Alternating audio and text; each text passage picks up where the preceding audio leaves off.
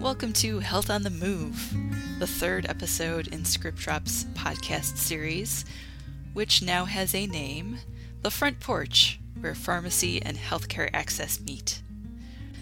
Today, our old friend Perry Lewis will return to talk to his dear friend, Lee Ann Stember, President and CEO of the National Council for Prescription Drug Programs, or NCPDP. If that sounds familiar, it should. NCPDP is one of the foremost pharmacy standard organizations in the business. They are really important and they've done a lot of really cool and useful things for the industry of pharmacy and for providers and patients.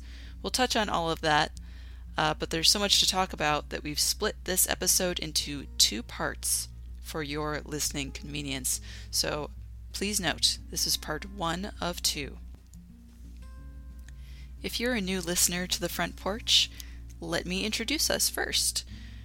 ScriptDrop is the only healthcare IT company specializing in prescription access that serves patients in all 50 states.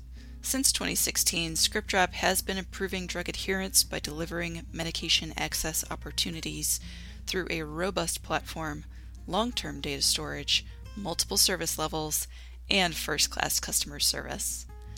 I'm Lauren Carpenter, the writer slash researcher here at ScriptDrop. In case you missed our first two episodes, let me introduce our really good friend and industry expert, Perry Lewis. Perry is ScriptDrop's industry relations consultant. He has worked in the pharmacy industry for over 35 years. He was on NCPDP's board for 12 years and he was Lee Ann's boss while he served as chair of the NCPDP board for four years. But to be fair, that's a blink of an eye compared to Lee Ann's tenure with the organization. Lee Ann is president and CEO of NCPDP. She is a very important figure in the pharmacy industry and a very busy person.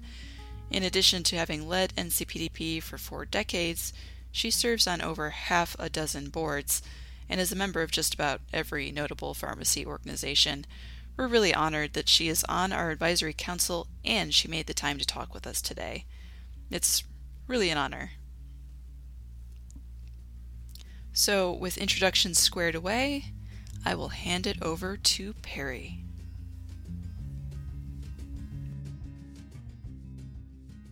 Well, thanks, Lauren, for those introductions. It's great to be on this podcast again with Script Drop. Really looking forward to our conversation with Lee Ann. Obviously, Lee Ann and I have known each other a very long time. She is so passionate about NCPDP's mission that I would surmise that she will be working on completing all of her strategic plans initiatives well into her 90s. So I'm really looking forward to having this conversation with Lee Ann. I know a lot about her background, but not a lot of people know of what her background was before NCPDP. So Lee Ann, uh, tell us a little bit about your background. I know that you grew up on a on a ranch. I can't imagine what that was like. Can you give us a little idea of what that was like for you? Absolutely. Thank you, Perry. I was born in Yuma, Arizona. I was brought up um, in a family that were big cattle ranchers. Growing up, we would go to our ranch in Mexico, as well as our other ranch, which was in Tucson during the summer and sometimes even during the holidays, which is quite a lot of fun for us as young people and was also very memorable experience as a young person. One of the family ranches did not have electricity, running water, or gas, and we used an outhouse, which was one of my least favorite memories. We had a water well that the cattle would use, and it had all this lovely green stuff growing in it, but that was the place where we brushed our teeth and we bathed. All meals were made on wood burning stoves. It was absolutely delicious for whatever strange reason. One memory that comes to mind is when I was 10 years old. I went on a roundup, which were all day events. We worked hard rounding up the cattle with the end goal of bringing them all into the corrals for branding, castrating, and did an overall checkup on each one of them. On this particular roundup, my grandfather told me that if I were ever to get lost or get separated, as I was on the horse for the very first time during this roundup, that I should not panic and just let the reins go, and eventually the horse will take me back to the ranch house. This was, of course, pre cell phones, GPS, and all the other great technologies that we are all so dependent on today. So I did get separated from the Cowboys and family members, and it was getting dark. And of course, I was triple scared, but I did what I was told and prayed for a solid eight hours. My horse did get me back to the ranch very early the next morning, and my family was so happy to see me. Fortunately for me, it was a full moon that night, so I could see where we were going. But truly, my horse, Nakosati, which translates to sweetheart, was in charge of this big adventure. Today, both ranches have been sold, and something that I truly miss. But I could go on and on about my life as a cowgirl, and we can save that definitely for another time. Yeah, we may need to talk about that at another time, but I have definitely seen a side of you during your discussion here that I haven't heard before. So it reminds me that I should not get on your wrong side on a stressful day. I would not want the same thing to happen to me that happened to the cattle. so remind me if if if I'm accurately here and I've got a, a good memory, you're somewhat of a daredevil um, can you provide uh, the audience an example of something that most people would not have experienced in their lifetime? Sure. As I previously mentioned, I was brought up riding horses and was taught to barrel race at a very young age. So I did that at the Yuma rodeos, which was quite a lot of fun. I also like to run half marathons and completed about four dozen of them, with my best time being one hour, 41 minutes, and 42 seconds. I recently have enjoyed jumping out of perfectly good airplanes and was hoping to someday get certified so that I could jump solo instead of in tandem.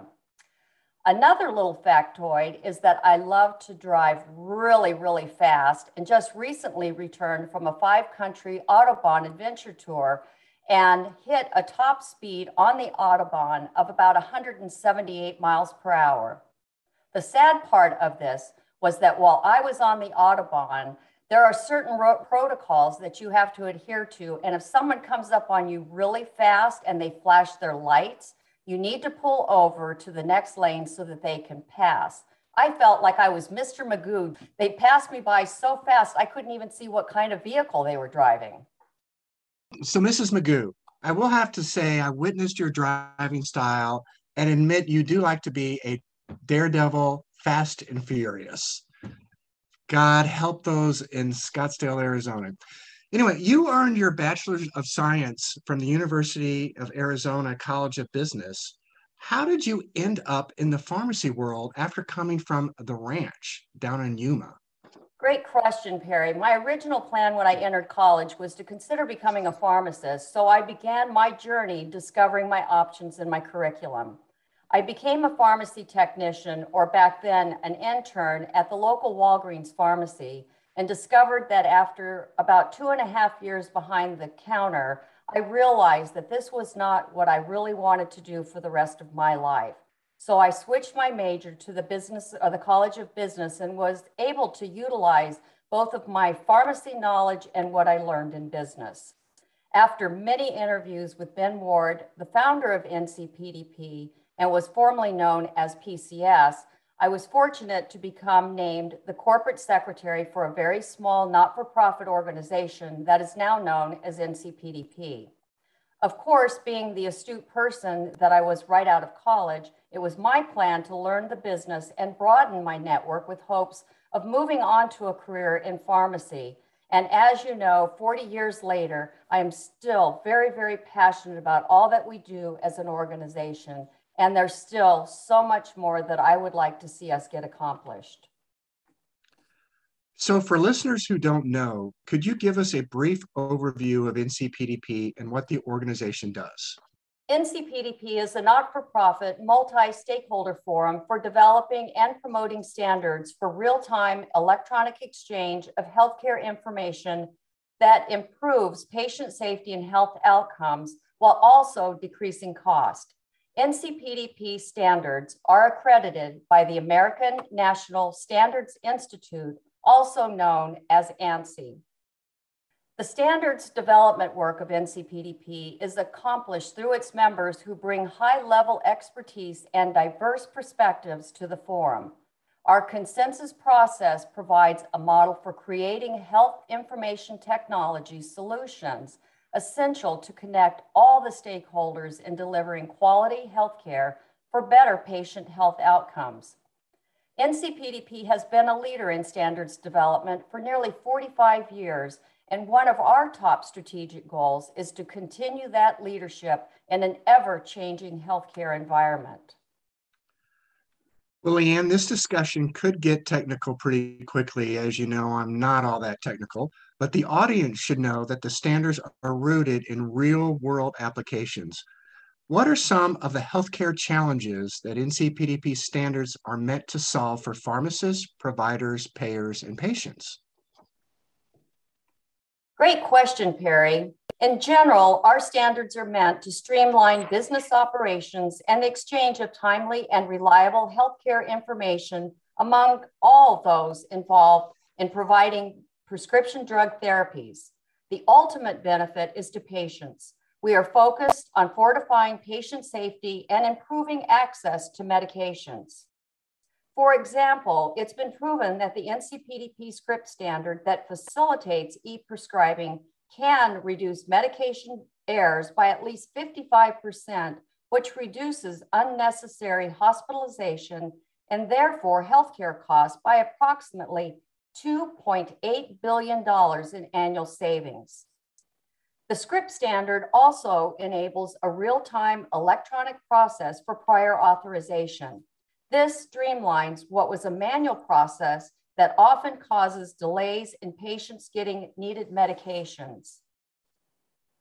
Another NCPDP standard provides an electronic solution to help pharmacists efficiently educate patients about high risk drugs as required in risk evaluation and mitigation strategy, strategies mandated by the FDA.